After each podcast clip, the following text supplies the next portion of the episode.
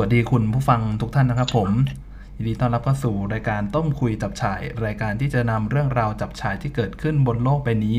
มาคุยมาปรุงแต่งให้ได้อัตรสและเต็มอิ่มไปกับเรื่องราวจับฉายที่เรานำมาเล่ากระผมเรือทันนี่ดำเนินรายการครับผมครับ ก็อย่างที่เราได้สปอยไปเมื่อเทปที่แล้วว่าเทปนี้จะเป็นอ่าเทปรวมตัวคนแก่นะครับผม วันนี้ก็เลยพา พื่อนคนแก่มาอีกสามคน ซึ่งมันก็แทบแย่มากมันก็แทบาสจริงจริงๆจริงๆต้องเอาโต้มาด้วยอะ นางหน้าหนักกามิกาเซ่ตัวจริงกันนะอืม แต่ตอนนี้เขากำลังเอ่อติดภาปิดภารกิจอื่นอยู่ก็ มีคนแก่กัน ไม่รู้เหมือนกัน ก็มีคนแก่มานั่งสามคน ก็มีคุณอินคุณคิดแล้วก็คุณออมฮะ แก๊งเดิมหน้าครับเดิผมมจ้าหน้าเดิมหน้าเดิมฮะก็อย่าง ก็อย่างที่เราทราบข่าวกันมานะฮะว่าค่าย RS เนี่ยเขาได้กลับมาเขาเรียกว่าอะไรทำธุรกิจเพลงอีกครั้ง ก็คือผมไม่รู้ว่าเขาจะรียูเนียนสมาชิกเก่าหรือเปล่านะ แต่คือเขาจะทำเขาจะเจาะตลาดเพลงอีกครั้งก็รอติดตามกันต่อไป เพราะฉะนั้นด้วยความที่ว่าเราเห็นข่าวเนี้ย แล้วแล้วมันรวมไปถึงค่ายเพลงย่อยอะที่เราก็เคยฟังกันมาตั้งแต่ยุคสมัยวัยรุ่น วันนี้เราก็จะมาพูดคุยร้อนย้อนรำลึกถึงความหลังเกี่ยวกับค่ายกามิกเซ่ค่ายเพลงที่ครองใจวัยรุ่นยุค 2000 กันนะครับผม ก็ก่อนที่เราจะไปย้อนอดีตเจาะเวลาหาอดีตนะผม ถามแต่ละคนดีกว่าว่าแต่ละคนชอบ ใครในกัมเบกาเซ่กันบ้าง แบบชอบชอบใครเป็นพิเศษตอนสมัย พวกคุณเป็นวัยรุ่น หรือตอนนี้คุณยังชอบอยู่ อะคุณคิดคุณจำไม่ได้ทำไมมีความคิดอันนี้เหรอใช่ใช่ใช่อันนี้เหรอ ถ้าถ้าชอบสุดตอนนั้นจะเป็นทีทูวันอืมเพราะว่าไม่ไม่ค่อยเห็นวงที่เป็นแบบชายหญิงอยู่ด้วยกันในในวงการไทยเท่าไหร่อะอืมไม่ค่อยเห็นแล้วคือรู้สึกว่าเพลงเพลงเขาเก๋ดีอะเพลงเขาเท่ดีอื มมันดูแปลกอะยุคนั้น แล้วก็มีขนมจีนชอบเสียงเขาอืมชอบเสียงเขาอืมแต่จริง ๆคาเมกาเซ่ที่ฟังฟังเยอะนะยุคแรกยุคสองอะอืมเยอะมากทุกเพลงคือรู้จักหมดฮะแล้วอ่า คุณอ๋อมฮะ คุณชอบวงไหนหรือคนไหนเป็นพิเศษฮะ ในคาเมกาเซ่ อ่าจริง ๆ แล้วดิฉัน run วงการกามิกาเซ่ก็ประมาณช่วง Kamikaze gen สองอะค่ะช่วง Kamikaze Wave อะไรพวกนี้ฮะแล้วพอเข้ามาปุ๊บดิฉันก็ตกหลุมรักอ่าตกหลุมรักคนคนแรกก็คือ คุณเขื่อนเขื่อนเขื่อนเขียวติคือตอนนั้นอะพี่เขื่อนพี่เขื่อนตอนนั้นดิฉันรักเขามาก ไม่ว่าจะเป็นแบบดิฉันเอาเอาเขื่อนมาเป็นทุกอย่างในในในชีวิตของดิฉัน ตั้งแต่ชื่อ ชื่อไฮไฟฟ์ดิฉันก็ตั้งชื่อว่าอ๋อมเขื่อนไปเล่นสีซ่าไหมฮะเดี๋ยวนะหายไฟเล่นโคเล่นตรแก่เลยนะเล่นสีซ่าไหมจนถึงชื่ออีเมลค่ะ ชื่ออีเมลดิฉันตั้งว่า I love กามิกาเซ่คือบ่งบอกวัยเลยนะฮะผมใช่ซึ่งซึ่งซึ่งก็เป็นอีเมลที่ฉันดิฉันเอ่อดิฉันใช้จนมาถึงทุกวันนี้สมัครงานนี้คงแล้วรู้กลับเลกลายย เป็นว่าตอนนี้ คุณเขื่อนกลายเป็นคุณแม่ไปแล้ว กลายเป็นพวกเดียวกันไปแล้วโอ้แบบกลายเป็นตาบาปอยู่คอมมูนิตี้เดียวกันอืมเอ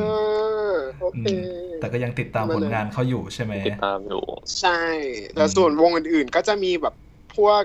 เนโกจัมอะไรพวกนี้ที่เราก็โคเวอร์เพลงเขาตลอดอืมตั้งแต่อัลบั้ม Secret of Virgin อะไรพวกเนี้ย เออเราก็เต้นเพลงเขามากเฮ้ยเขาโปรจำชื่ออัลโมบั้มทได้อะไรอย่างนี้นี่อ่าแฟ นมันปแน่ระมาณจริงนั้นค่ะฮะแล้วคุณอินฮะ คุณเราเหรอ ฮะเราชอบเสียงของหวายอะ หวายมันเป็นเอกลักษณ์ดี หวายผมว่าเสียงหวายหวายในยุคเถียงไหนไม่ได้จริง ยุคแรกหรือว่า ฮะ ยุค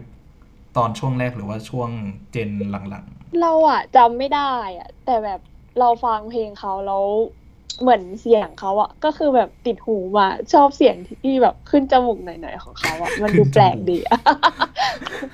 อย่างเงี้ยห่างกันสักพักห่างกันสักพักอีกว่ะไม่แต่ว่านักร้องนักร้องโทนเสียงแบบหวายมันหายอะ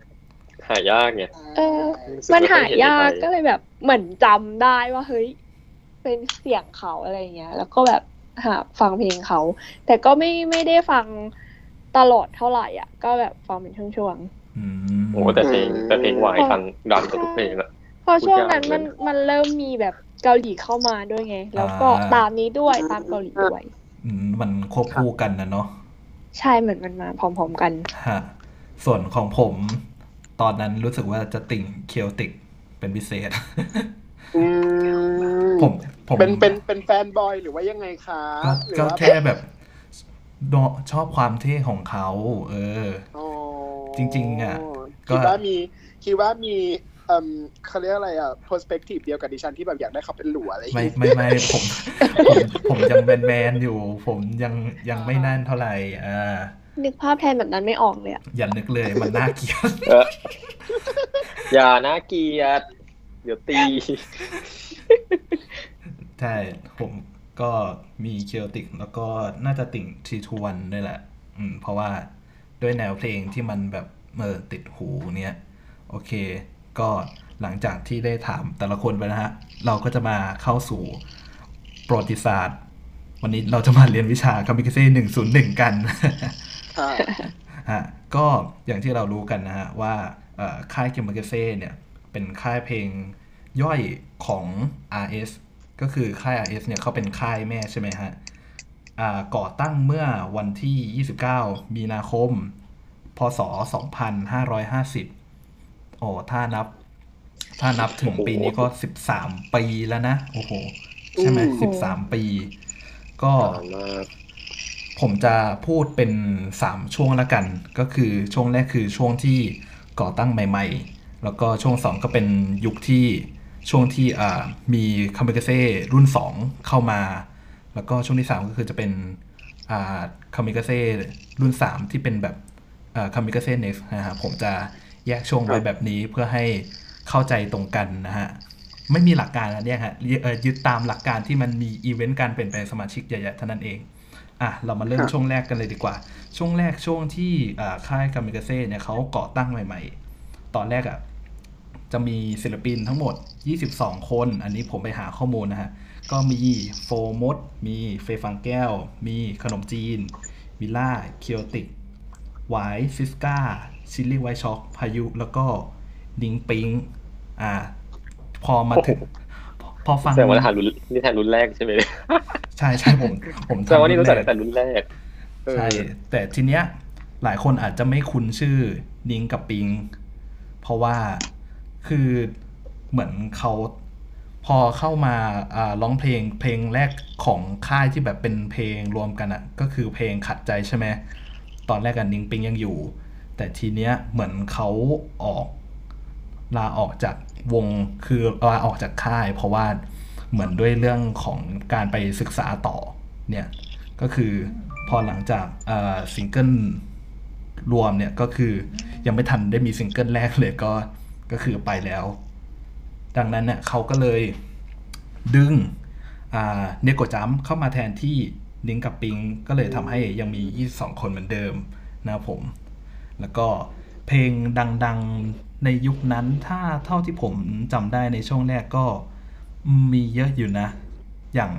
MSN เนี้ยของเฟย์ฟังแก้ว อันนี้ผมว่ามันต้องมีคนเคยคุ้นหูบ้างอะแบบ ทุกวันนี้ยังฟังไม่ซ้ำไม่ไม่ไม่ถามดีกว่า ในในสี่คนนี้มีใครร้องไม่เป็นบ้าง ใครใครนึกเสียงตื่นดึงออกเนี่ยนั่นแหละ เออ มึงไม่มึงไม่อุ๊ยเด็กแล้ว โอ้ยรับไม่ได้ไม่แต่แต่แต่แต่อันนี้แต่อันนี้พูดได้นะนี่ไม่เล่นนี่ไม่เล่น MSM ไม่ได้เล่นเพราะ MSN ว่าอ่าไม่ได้เล่น MSN จริง ๆ คือโซเชียลมีเดียยุคนั้นไม่ได้เล่นเลย เพราะว่าตอนนั้นยังแบบ ไม่รู้ว่าโซเชียลมีเดียคืออะไรอ๋อคือนี่เล่นว้าวเฟซบุ๊กเป็นตัวแรกตอนประมาณมหนึ่งเลยมหนึ่งแบบไปปลายๆแล้วอะอืม เอาเอาจริงสารภาพว่าผมอะทันเล่น MSN ด้วยนะ แต่ไม่ค่อยได้แอดใครเพราะว่าไม่มีใคร เป็นเรื่องน่าเศร้าอย่างหเธนึงออืม MSN อะ เป็นโซเชียลมีเดียแรกที่ดิฉันเล่นก่อนไฮไฟคิดถึงสมัยนั้นก่อนไฮไฟก่อนเฟซบุ๊กเนี่ยต้องแก่มากเล่นเล่นเป็นตำนานตำนานมาก อืม แล้วก็ อีกอีกเพลงที่น่าจะดังในช่วงแรกก็น่าจะเป็นเพลงตบหลุมรักของหวายหายเออตกหลุมรักขึ้นไม่ไหว เธอใช่ไหมที่เป็นใช่คนไหมรักคือฉันหัวของฉันเออเธอใช่ไหมอยากเสียงมาเขาเป็นเอกลักษณ์มาก ใช่เสียงเขาดูแบบน่ารักนุ่งยิงนุ่งยิงในช่วงแรกๆอะคือช่วงแรกเสียงด้วยความที่ว่าเขายังไม่ได้แบบเขาเขาเรียกว่าอะไรนะ ยังใช้ยังไม่ได้แบบใช้เสียงจริง ๆ อะ ผมไม่รู้เขาใช้ออโต้จูนเปล่านะ อันนี้ผมก็ไม่รู้เหมือนกัน อ่าค่ะอืม ถ้าใครรู้ก็คอมเมนต์บอกกันด้วยแล้วกันนะฮะ อาจจะต้องถามไหวอาจจะต้องถามหวายว่าช่วงนั้นเป็นยังไง ถ้าพี่หวายดูอยู่ก็บอกผมด้วยแล้วกันนะฮะจะเป็นเกียรติมากเลยนะคะ จะเป็นเกียรติมาก แล้วก็ซิสก้าอัก็ลบั้ยัมงเพย์บอยหนูเต้นเกือบทุกเพลงเลยนะคะ อุ้ยฮะ แล้วก็ แล้วก็วงซิสก้าก็จะมีเพลงอ่าอยากมากมาย ผมไม่รู้ว่าพวกคุณยังจำกันได้หรือเปล่าอันนี้จำไม่ค่อยได้นะอืมก็บอกใจตัวเองว่าอะไรอย่ามากอย่ามากมาย ผมทุกคนนี้ผมไม่ไม่คืออ๋อคือเนปัญอะปัญหาปัญหาคือหลายเพลงอะ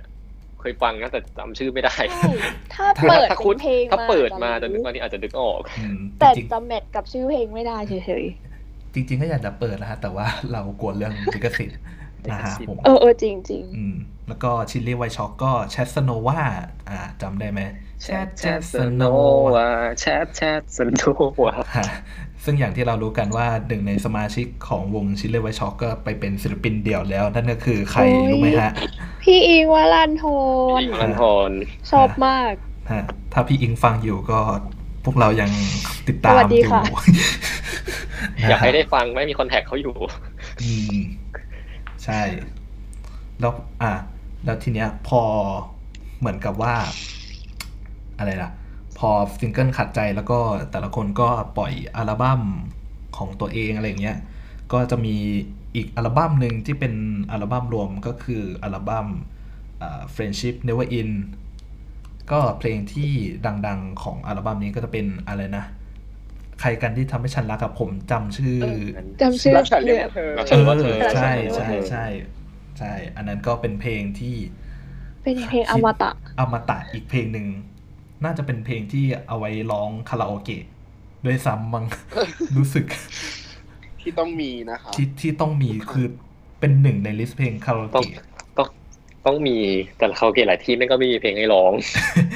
อันนี้เราก็ป็นมักจะร้องกันเองก็เป็นกำหมัด ก็เป็นเรื่องน่าเศร้า ทีนี้ก็ในอ่าในช่วงแรกก็เขาก็จะมีโปรเจกต์โปรเจกต์โปรเจกต์หนึ่งที่ก็เป็นโปรเจกต์ที่เรียกได้ว่าโด่งดังเหมือนกัน นั่นก็คืออ่าโปรเจกต์ Seven Day อ่าอืมอ่าฮะอ่าจำเพลงได้ไหมฮะ เพลงดัง ๆของอ่า Seven Day ก็ว่าเลิกแล้วแล้วแล้วเอาละลูกเลอไปเลย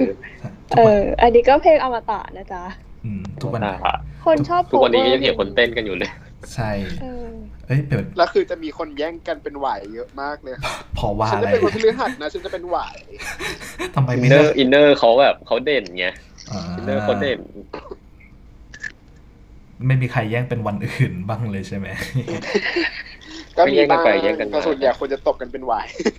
คนสนุกความสนุกของเด็กสมัยก่อนเนี่ยแบบแย่งกันเป็นคนนู้นแย่งเป็นคนนี้อืมแล้วแบบมีมีมาทุกช่วงจริงๆนะนี่เคยไปอ่านสมัยอะไรวะสมัย Spice Girls ดังใหม่ๆเขาก็บอกว่า สมัยนั้นคนก็ตบกันแย่งกันจะเป็น ฉันจะเป็นวิกตอเรียฉันจะเป็นเมลบีอะไรอย่างเงี้ย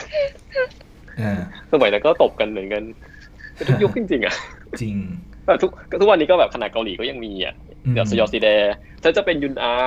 ฉันจะเป็น จะเป็นทิฟฟานี่อ่าอะไรอย่างเงี้ยนะฮะอ๋อแล้วก็ผมนึกถึงวงอีกอย่างของเคียวติกคือเพลงแรกอะที่ผมฟังเคียวติกก็รู้สึกว่าน่าจะเป็นเพลงฟรีสไตล์มั้ง เออไม่ไม่ไม่ใช่ฟรีทูเพย์ฟรีสไตล์ที่ช่วงนั้นอะมันจะมีอ่าอ่าอ่ามันจะมีเกมออนไลน์มีเกเกมมปะหนึ่งที่เป็นใช่เกมแนวชูตบาส ชื่อเกมฟรีสไตล์แหละ เกมในชุดมาเกมฟรีสไตล์เกมของไทย แล้วตอนที่เอาผวะมไม่แน่ใจ ใช่ใช่มันเป็นเกมแนวชุดบาสคล้ายๆ NBA แหละ แต่เป็นเกมออนไลน์ไง ในสมัยสองยุคสองพันนู่นอะ เออเขาทำเป็นเพลงแบบใช่ แล้วก็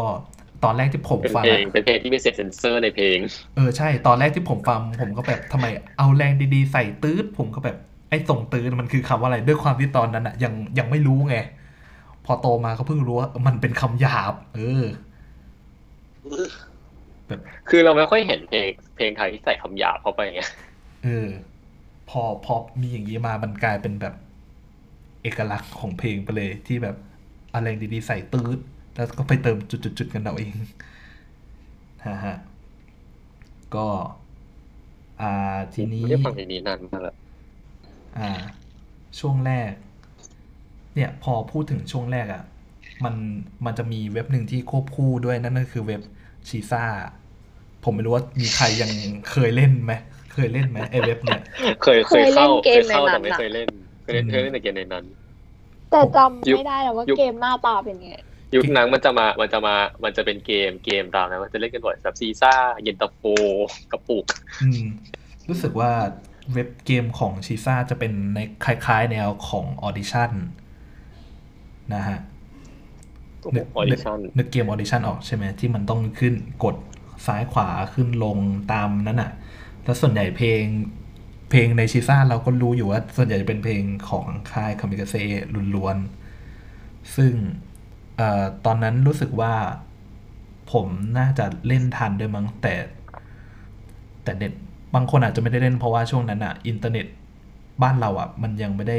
เร็วสูงขนาดนั้นอะรู้สึกว่าตอนนั้นความเร็วยังแค่สองห้าหก K เองอะเออ เนี่ยอยากย้อนอดีตอยากเข้าไปได้นะเว็บยังเข้าได้อยู่เอาเว็บยังเข้าได้อยู่เหรอได้เหรอยังเข้าได้อยู่แล้วทุกอย่างมันโดนฟรีกว่าฟรีกว่าในสมัยนั้นนะอ๋อเข้าไปดูได้เลย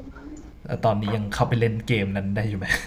น่าจะไม่ได้แล้วมั้ง ไม่รู้สิ ไม่น่าได้ อืม ผมก็ไม่ได้เข้านานแล้ว ตั้งแต่ขึ้นคือมัธยม คือเขาเขาเขาแทบจะยกให้ Zheza เป็นแบบโซเชียลมีเดียอันดับหนึ่งของไทยแบบ ช่วงหนึ่งเลยอะเพราะว่ามันเป็นแบบมันแบบเรียกว่ารวบรวม community หลาย ๆ อย่างไว้อะอืเอมอฮะก็ช่วงแรกน่าจะมีแค่นี้ยังคือมันค่อยๆเติบโตไง คือมันยังไม่ถึงจุดเขาเรียกว่าอะไรจุดที่บูมสุดๆ พอมาถึงช่วงสองก็คือช่วงที่อ่ามีเขาเรียกว่าอะไรรุ่นสองเข้ามาก็คือ Kamikaze Wave อ่าทีเนี้ยครับ จากเดิมอะที่มันมี 22 คนใช่ไหมก็รู้สึกว่าจะเพิ่มวงศิลปินมาอีกประมาณ 5 กลุ่มมั้งถ้าผมจะไม่ผิดรู้สึกว่าจะมีอ่า3 2 1มี Kiss มี f i มี Cat Pat มี XIS แล้วก็ Fact You น่าจะ Fact You แหละ โอเค มี 5 ศิลปิน 5 กลุ่ม ที่เป็นสมาชิกใหม่ Gen 2ของคำกาเซ่นะฮะ ซึ่งรู้สึกว่าวง Fact You อะจะไม่ได้มีซิงเกิลนะ อันนี้ผมก็ไม่รู้ว่าทำไมออตอนเปิดตัวเปิดตัวมาทำให้เรารู้จักแต่ว่าถึงไม่มีเพลงออก ผมก็ไม่ได้หาข้อมูลเรื่องเกี่ยวกับวงนี้ด้วย ถ้าใครรู้ก็คอมเมนต์บอกด้วยนะผมว่าทำไม Fact You ถึงไม่ออกซิงเกิลนะฮะ ก็พอ รุ่น 2 เปิดตัวมารู้สึกว่าวงที่ดูจะบูมสุดๆก็น่าจะเป็น3 to 1เนาะเพราะวันดังอืม พอได้ความที่ว่า แนวแนวเพลงเขาแล้วก็สมาชิกของเขามันมีทั้งชายทั้งหญิงด้วยแหละ เออ แล้วมันมันเหมือนเป็นเพลงที่เป็นเพลงเต้นได้ทุกเพลงอะ่ะ เออ ถ้าให้นึกซิงเกิลดัง ๆ ของทีทวันก็ไอเพลงแค่ทีรัก ที่ทุกวันนี้เราก็ยังฟังอยู่ใช่ไหมฮะ ใช่ใช่รักสามเรารักสามเรา เออ ไม่แต่รักสามเรามันจะเป็นอีกโปรเจกต์หนึ่งเอาละซึ่งอ่าเดี๋ยวเราจะพูดถึงนะฮะ ก็นอกจากเนี้ย ในช่วงสองรู้สึกว่าจะมีอ่าวงวงใหม่ขึ้นมาเป็นการรวมตัวอ่า สมาชิกที่เขาเรียกว่าอะไรอะแบบเป็นสมาชิกที่จากมีช่วงแล้วว่าคือ เออ ผมไม่รู้จะใช้ Sweet คำว่า D อะไรอะใช่ Sweet ใช่ D สปะวีดี คือเป็นแบบการรวมรวมสมาชิกจากอ่าวงซิสกาและชิลลี่ไวช็อกที่ได้แบบต่างคนก็ต่างแยกไปตามทางของตัวเองนะ ก็เลยเกิดเป็นSwee:D ก็ซิงเกิลที่เป็น unit ย่อยได้ไหมฮะ เออเป็น unit ย่อยอะไรอย่างนี้ ใช่ใช่แล้วก็ เหมือนแล้วก็พายุก็ รู้สึกว่าพายุน่าจะถอนตัวช่วงสองด้วยมั้ง เพราะว่าพอหลังจากช่วงแรกอะ่ะ คือพายุจะมีอัลบั้มอัลบั้มเป็นอัลบั้มเต็ม แล้วก็มีเพลงที่เป็นแบบ EP อะออกมาสองเพลง แล้วอ่ารู้สึกว่า ครั้งล่าสุดที่ได้ยินเสียงของพายุก็คืออยู่ในเพลง Kamikaze Wave แต่ว่าในตัว MV อะจะไม่เห็นพายุ เพราะรู้สึกว่าเหมือนพายุเขาต้องไปเรียนต่อต่างประเทศ ก็หลังจากนั้นเราก็ไม่ได้เห็นผลงานของพายุตั้งแต่ช่วงสองเป็นต้นมานะฮะผมแล้วก็จริง ๆ รู้สึกว่าช่วงสองอาจจะเป็นช่วงที่เขาเรียกว่าอะไร มีโปรเจกต์แล้วก็เขามีการเข้าออกของสมาการเข้ามาของสมาชิกค่อนข้างเยอะอยู่ อย่างถ้าถ้าเป็นโปรเจกต์ในช่วงสองอะ ก็จะมีของเคียวติกที่เขาแยกเป็นspin-off ไปอะ อย่างโทโมะกับป๊อปปี้ก็จะเป็น Too High ที่ร้องเพลงเดจาวู จำได้ไหมฮะ เพลงเดจาวูอืมเขานั้นตัวจริง แล้วฉันเป็นตัวอะไรเขานั้นเป็นใครแล้วฉันนั้นเป็นใครชอบมาก แล้วก็อีกสามคนเขื่อนเคียนตะแล้วก็จองเบก็ไปทำไปทำวง Monkey Heroกับเพลงถ้าเธอมีจริง ซึ่งไป feat กับ Kerry Berry ด้วยนะฮะ แล้วก็โปรเจกต์ โปรเจกต์ของช่วงสองก็จะมีไอ้ Kamikaze Lover รู้สึกได้แม้ไม่ได้ยิน รู้สึกว่าน่าจะเป็นครั้งแรกเปล่าผมไม่แน่ใจนะที่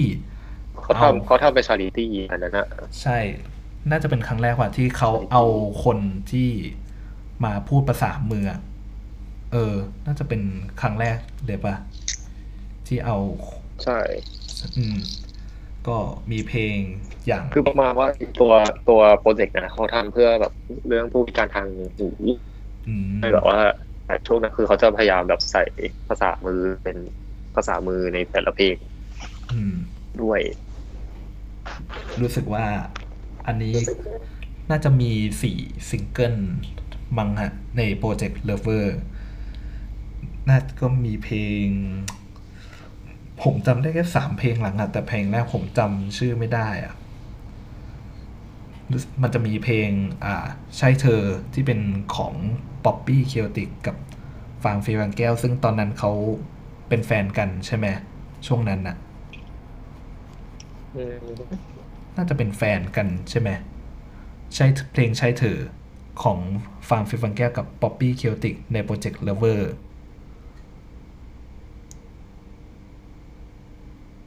แสดงว่าไม่รู้จักนะฮะ แล้วก็มีเพลงเพื่อนที่ไม่รู้ใจของโทโมะ K-OTIC กับแก้วเฟย์ฟางแก้ว แล้วก็เพลงอ่ารักสามเราที่มีขนมจีนมีไวน์แล้วก็กวิน Three Two One นะครับผมเอเพลงแรกตอนเริ่มโปรเจกต์กับผมจำไม่ได้จริง ๆ ถ้าใครรู้ก็บอกด้วยแล้วกันนะฮะ แล้วก็พอ แล้วก็มีโปรเจกต์อีกโปรเจกต์หนึ่งเอ่อชื่อว่า Demo Project ผมพวกทุกคนทันกันไหมฮะ Demo โอ้ Project โห Demo Project นึกออกนึกออกนึกออก อืม เพราะว่ามีช่วงหนึ่งไปเจอใน YouTube ก็ลองไปฟัง อืมอ่าก็รู้สึกว่าช่วงนั้นวงสปริตจะดังอยู่ คือเป็นวงที่ cover เพลง แบบเออนั่นแหละสองเป็นสองหนุ่ม ที่รู้สึกว่าช่วงนั้นเป็นวง cover ที่ค่อนข้างดังอยู่และได้เข้ามาในเด b บ Project นะครับผม แล้วก็ศิลปินที่เข้ามาใหม่ ๆ ก็จะมีไทม์ไทยอ่าไทม์ไทย แล้วก็น่าจะน่าจะยังแค่ไทม์ไทยอยู่นะฮะแล้วค่อยมีการแบบว่าปรับเปลี่ยน สมาชิก เพราะอย่างคิสมีไฟเนี่ย รู้สึกว่าคิตตี้ก็จะอาออกออกจากวงถอนตัว ซึ่งตอนนี้ก็เป็นนักแสดงเรื่องอะไรฮะ คุณรู้ไหมฮะอ่าเด็กใหม่ อ่า ใช่ เธอก็เป็นสมาชิก สวัสดีค่ะ แนนโนค่ะ ซึ่งเธอก็เป็นสมาชิกเก่าวง Kiss Me f i นะครับผมยินดีชิชาใช่ แล้วก็ นอกจากนี้รู้สึกว่าจะมีช่วงช่วงสองในช่วงหลังๆอะก็จะมีมินอ่ามินที่ตอนนี้ก็เรียนแพทย์มหิดลใช่ไหมอ่าใช่สีราชอยู่สีราชเออศิริราชก็เคยอยู่ค่ายกามิกาเซ่มาก่อนเหมือนกันนะฮะ แล้วก็ทีเนี้ย ก็พอใกล้จะเข้าสู่ช่วงช่วงสามอะ ก็จะมี จะเริ่มมีอ่าเขาเรียกอะไรศิลปินแบบกลุ่มใหม่เป็นแก๊งผู้ชายหลาย ๆ คนนะฮะก็เหมือนเขาเรียกว่าเป็นการเปิดตัวกลุ่มที่จะมารับช่วงอ่า gen สามต่อไปก็จะมีมีเติร์ดมีพาร์ทมีกรีน มีพอเช่ปีเตอร์ มีปื้ม มีมาร์ค เจ็ดคนถ้าผมจะไม่ผิดรุ่นนะนี้เลยรุ่นนี้เริ่มไม่ทันเลยตอนนั้น อืม คือไม่ใช่ไม่ทันแต่ว่าเหมือนเหมือนไม่ได้ติดตามแล้ว ใช่เพราะรู้สึกว่าช่วงช่วงที่จะเข้าสู่เจนสามเนี่ย เหมือนเราเรื่องการฟังเพลงเราก็เริ่มปรับเปลี่ยนด้วยเนาะเอออ๋อแล้วก็มีไปมาก่อนแล้ว ช่วงนั้นช่วงนั้นเกาหลีมันบูมมากอืมช่วงนั้นอะเกาหลีบูมมาก ใช่อ่า ถึงไหนแล้วนะเมื่อกี้มีไปมาก่อนอ่าแล้วก็เออมีเขาเรียกว่าไงอ่าผมเข้าสู่ช่วงสามกันทีเนี้ยเอ้ยอย่าเพิ่งช่วงสามผมลืมคนหนึ่งมีตังกิ้วที่เข้ามาใหม่ด้วย ที่เป็นผู้หญิง ผมไม่รู้ว่าจำได้กันหรือเปล่า thank you thank you for ไม่ your ออกสัก love คน thank you for your love for your life for your click อ่า แสดงว่าเริ่มไม่ทันรุ่นรุ่นสามแล้วจริงอ่าก็เดี๋ยวผมพูดแล้วกันเพราะว่าช่วงเจนสามผมยังติดตามอยู่ ก็พอมาถึงช่วงสามก็เป็นช่วงเขาเรียกว่า Kamikaze Next เนาะก็เป็นเขาเรียกว่าอ่าโลกสมาชิก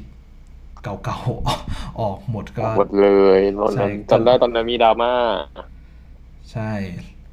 แล้วก็ถ้าถ้าที่จะแบบ เหลือเหลือจากช่วงสองจริง ๆ ก็จะมี thank you แล้วก็เจ็ดหนุ่ม ที่เข้ามาในช่วงช่วงปลายของช่วงที่สองนะครับผมฮะแต่ว่ารู้สึกว่าพอหลังจากช่วงสามอะเพลงของกัมเบกาเซ่ก็ไม่ได้ปล่อยเยอะขึ้น คือเหมือนกลายเป็นว่า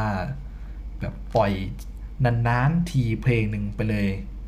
แล้วนั้นก็รู้สึกว่าน่าจะเป็นช่วงเขาเรียกว่ายุค ดาวของค่ายด้วยแหละ จนสุดท้ายเนี่ย ค่ายก็ต้องปิดตัวลงแบบไม่เป็นตังคารนะ เมื่อวันที่หนึ่งกันยายน 2560 แล้วก็มาเปลี่ยนชื่อค่ายเพลงใหม่ เป็นใช้ชื่อว่า Phantom Music นะครับผม ก็อันนี้ก็น่าจะเป็นประวัติศาสตร์คร่าวๆของ ค่ายกามิกาเซ่นะครับผมอะทีนี้พอเล่าประวัติศาสตร์จบแล้ว ถามดีกว่าว่าทำไมอ่าค่ายกามิกาเซ่อะถึงเป็นค่ายเพลงที่ครองใจวัยรุ่นยุค 2000 อย่างพวกเรา ด้วยแนวเพลงหรือว่าด้วยอ่าสไตล์ยังไงฮะ สไตล์ด้วยทั้งแนวเพลงทั้งคู่เลยอะมันอื มมันเป็นอะไรที่แปลกอะตอนนั้น คือ ถ้าถ้าย้อนกลับไปช่วงนั้นนะมันเป็นช่วงที่ ช่วงนั้นนะมันเป็นเพลงส่วนใหญ่มันเป็นเพลงแนวร็อกแนวเพลงวง band มากกว่าอืมแต่ว่าเพลงที่เป็นแนวป๊อปอย่างเงี้ยมันไม่ค่อยมีจนกระทั่งมันมีกามิกาเซ่กลับมาอืมฮะคนแบบวัยรุ่นสมัยก็ชอบกันไงแล้วก็สไตล์การแต่งตัวเขาไม่เป็นวัยรุ่นวัยรุ่นหน่อยอะนำ in trend นำเทรนอะไรอย่างนั้นอะฮะยุคสมัยทรงผมรากรากไทรเฮ้ยแต่ ช่วงแรกรู้สึกว่ายุคทรงผมรากไทรเออแต่ทรงผมนั้นรู้สึกว่าจะฮิตมากใช่ปะทรงผมแบบฮิตเป็นฟูฟูช่วงนั้นอะจะฮิตมากใช่ อืม อะแล้วก็คิดว่าอายุของนักร้องเกี่ยวไหมเพราะเรารู้สึกว่าอายุเขาใกล้ๆกับเรามากอะก็แล้วมันแล้วตอนนั้นมันยังไม่ค่อยมีวงที่แบบคนอายุเท่าๆกับเรา เป็นวงวัยรุ่นใช่ไหมเอออืไม่ค่อยเห็น ใช่ ก็รู้สึกว่าน่าจะตอบโจทย์วัยรุ่น ด้วยเขาเรียกว่าไงเนื้อหาของเพลงที่มันแบบค่อนข้างที่จะสะกิดใจเราวัยรุ่นทั้งหลายแหละนะฮะ คือในช่วงนั้นต้องยอมรับว่าเพลงแนวแบบแนวแบนแบนแนวดนแนวที่เป็นแบบแบรนด์เป็นวงดนตรีค่อนข้างเยอะจริง แบบที่มาเป็นเพลงแนวป๊อปอะจะค่อนข้างไม่ค่อนข้างมีน้อยอยู่นะช่วงนั้นใช่ไหมน้อยน้อยเลยแหละ อืม ไม่ค่อยเห็นอะ พอ แต่พอมายุคที่คามิเซ่เปิดตัวก็เหมือนเป็นแบบ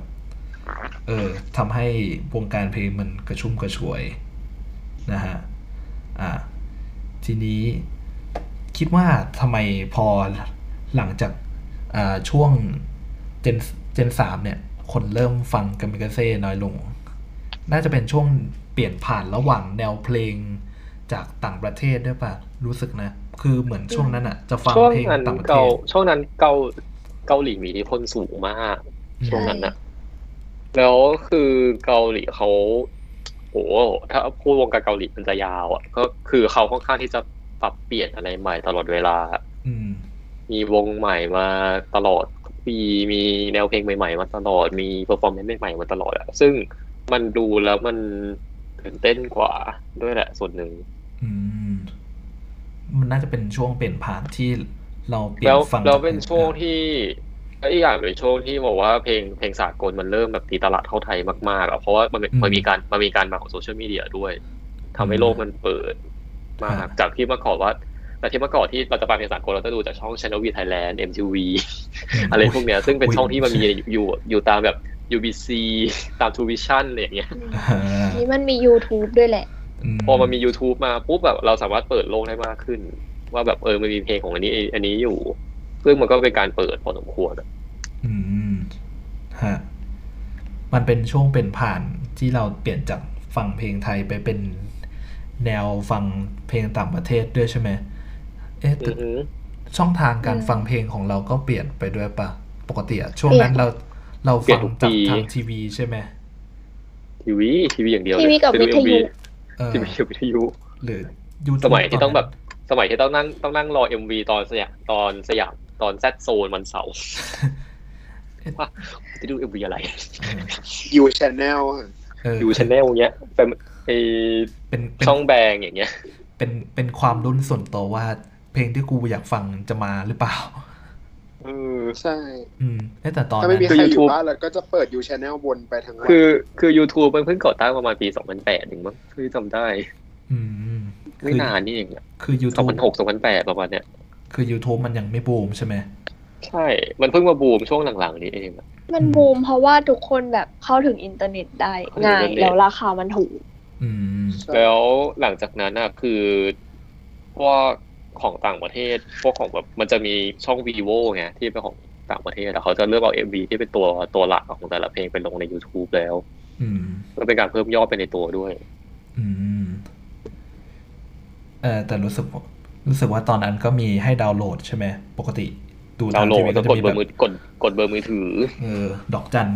สามสามเก้าดอกจันหสนึ่มัยงสองสามจันอะไรเราจันหนึ่งหนึ่งหนึ่งเก้าเก้าเก้าเลยพวกนี้นะแต่ถามว่าอืมอืหมนึ่งเก้าหนึ่งเก้าศูนย์ศูนย์อย่างเงี้ย จะถามว่าเราเคยโหลดไหม ไม่ ถามว่าโหลดจากไหน ไม่โฟแชร์ใช่ใช่ไอเป็นพวกฟังแบบผิดลิขสิทธิ์มาตั้งแต่พวกฟังพวกฟังเขื่อนแต่คือยุคนั้นเราแบบเรารู้สึกว่ามันมันแพงเอาไม่รู้ช่องทางการเสียเงินอะมันแพงมันแพงด้วยด้วยแหละ เพลงละสามสิบกว่าบาทป่ะ ถ้าผมจำไม่ผิดประมาณนั้นเอนะอเออ เราก็เลยแสวงหาเพลงเถื่อนจากโฟแชร์และ อื่น ๆ แต่ส่วนใหญ่ก็ไปทางโฟแชร์ด้วยแหละ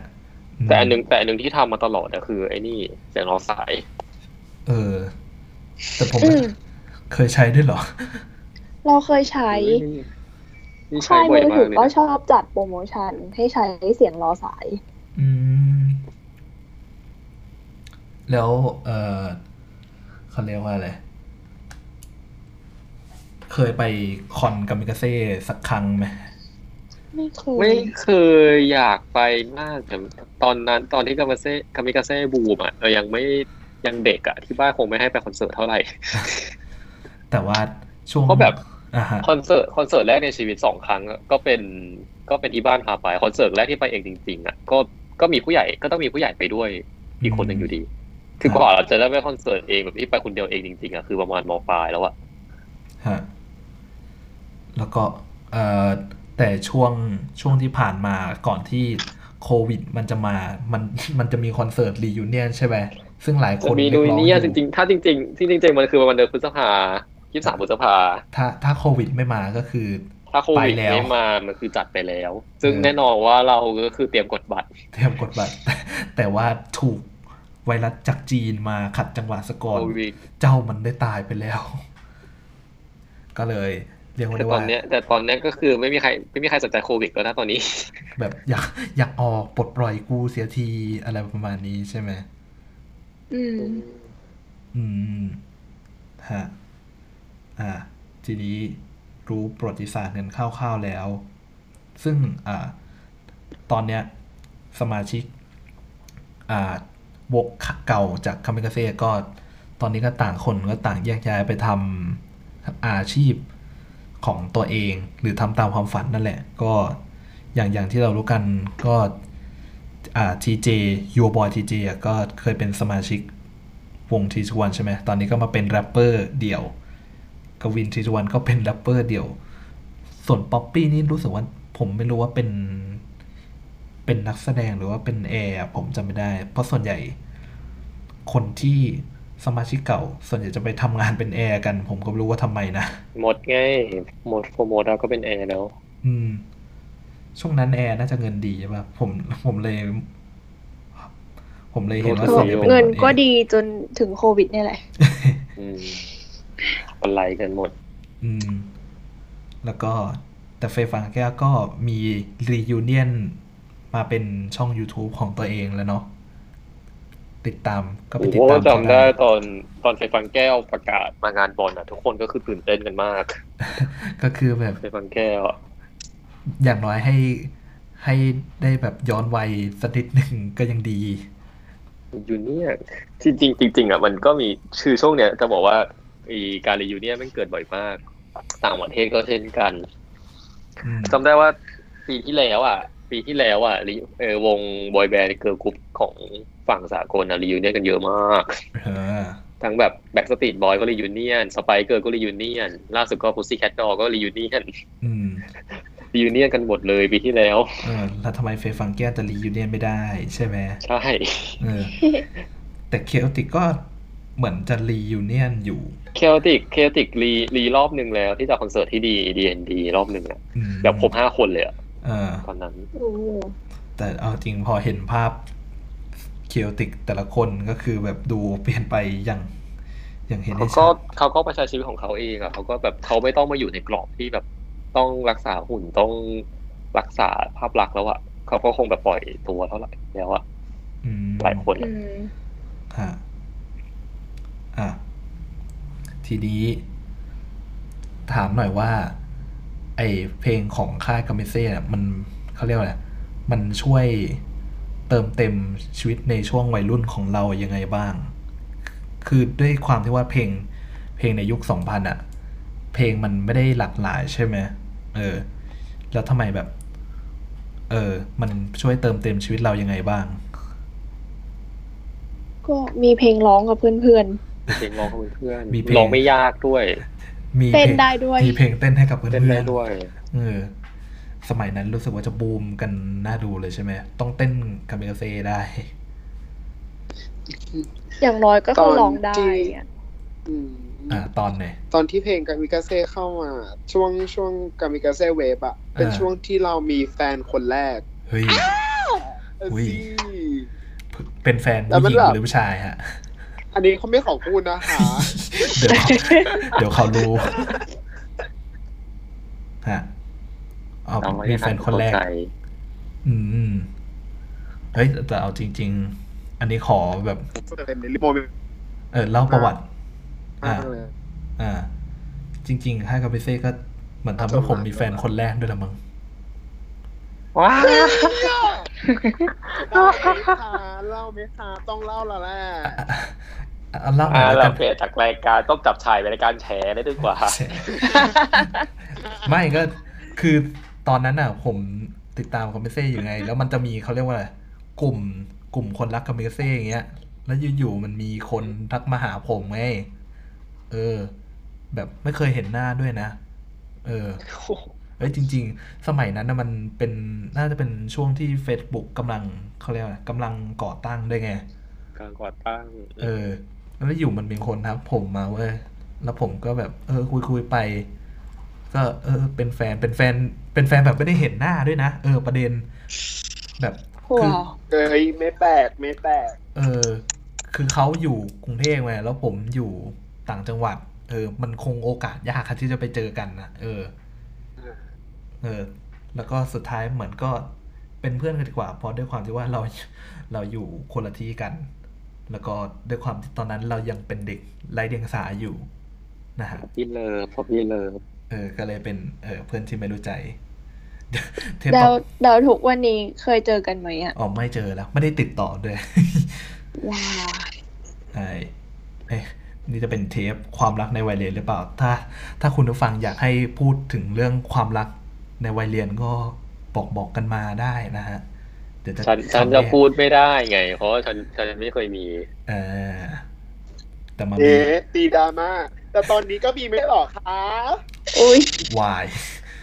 โดนแกล้งก็สมัยก็สมัยก่อนเนี่ยต่อหูสมัยมัธยมก็คือไม่ไม่นี่เลยนะฟังเพลงก็คือเอาสนุกอย่างเดียว อืมฮะก็น่าจะสุดท้ายแล้วละกัน อ่า อยากถ้าเป็นไปได้ ถ้าสมมติว่า อ่า ค่าย RS เขาเปิดตัว แบบว่า เปิดตัวเป็นที่เรียบร้อยแล้ว แล้วค่ายกามิกาเซ่เขาก็จะกลับมาเปิด คาดหวังอะไรกับการกลับมาครั้งนี้ไหมฮะโดยส่วนตัวแล้วเราไม่คาดหวังนะ แต่เราจะขอแบบขอลอง surf surf ดู taste ของกามิกาเซ่ gen ใหม่นี้ก่อนอะว่า มันดีไหมถ้าดีเราก็ถึงจะฟัง เพราะว่าเหมือนกับการที่เราเสพเสพเพลงของฝั่งอเมริกาฝั่งยุโรปมาเยอะแล้วอะ มาตรฐานเราค่อนข้างสูงแล้ว ถ้าเขาเขาทำมาออกมาไม่ถึง threshold ของเราอะเราก็คงไม่ฟังหนูว่าอ่าอันนี้มันก็ขึ้นอยู่กับเขาแล้วล่ะค่ะว่าเขาทำดีหรือเปล่าฮะประมาณนี้ใช่ฟิไหลมเดียวกับฮะ feel เดียวกับอ่อมเลยอืมคือ พอเราหนีไปฟังสากลเยอะๆอะแล้วมันกลายเป็นว่าเหมือนแบบอืมอ่า มาตรฐานการฟังเพลงเรามันสูงอะจนแบบ ก็ไม่ได้คาดหวังมากคือ อาจจะแบบอาจจะให้คิดถึงได้บ้าง แต่อาจจะไม่ถึงขั้นกลับไปไปติ่งแบบสมัยก่อนแล้วอะ อืมฮะแล้วคุณอินคาดหวังอะไรไหมฮะ จริง ๆก็ไม่ได้คาดหวังอะเพราะว่าเราก็ไม่แน่ใจว่าเพลงที่เราชอบสไตล์ที่เราชอบเมื่อสิบปีก่อนอะถ้าสมมุติว่ามันออกมาเหมือนเป๊ะๆอย่างทุกวันนี้เรายังจะชอบอยู่หรือเปล่า ก็คิดว่าอยากไม่อยากกดดันศิลปินด้วยก็อยากให้เขาทำอย่างที่เขาอยากจะทำดีกว่าอืมแล้วก็เป็นกำลังใจอยู่ห่างฮะ อยากฝากอะไรถึงอดีตสมาชิกคามิกาเซ่ใครสักคนไหมฮะ เรารักคุณมากนะคะเรารักคุณมากจริงก็เราก็ขอบคุณแล้วกัน ก็เราก็ยังรอคอนเสิร์ตรียูเนียนใช่ไหม คิดว่า เราจะๆไปอาจจะได้จัดเปล่า น่าจะจะได้ได้จัจัดดเมื่อไหร่ดีกว่า น่าจะจัดคิดว่าคงยังจัดอยู่อะน่าจะจัดปีหน้า อุ้ยกระแสเรียกร้องมาขนาดนี้ถ้า ถ้าล่มกลางทางนี้ก็คือน่าจะโดนบ่นยับอยู่นะ ผมว่า คิดว่าน่าจะมีแน่ๆ แต่อาจจะน่าจะปีหน้าหรือไม่ก็อาจจะปลายปีเนี้ยก็ต้องติดตาม ก็ถ้าถ้าไม่พอคอนเสิร์ตจริงๆจัดปีหน้า play safe กว่าอืมอืม ปีนี้มันยังเสี่ยงอยู่อะฮะอืมถึงแม้ว่า ถึงแม้ว่าตอนนี้ทุกคนจะไม่สนใจเรื่องโควิดแล้วไปสนใจเรื่องเรื่องอื่น เรื่องที่เมกเรื่องอื่นมากกว่า ที่ตอนนี้ก็เป็นกำลังเป็นกระแสพอสมควร อืม ฮะก็น่าจะประมาณนี้ ก็เทปนี้ก็พามาล้ำลึกความหลังกันเป็นที่เรียบร้อย หวังว่าทุกคนคงจะนึกภาพตอนสมัยยังเห่อฮามอยอยู่เห่อฮามอยด้วยนะ ใส่คอซองอะไรอย่างนี้ฮะก็สำหรับใครที่มีความหลังอะไรอยากจะ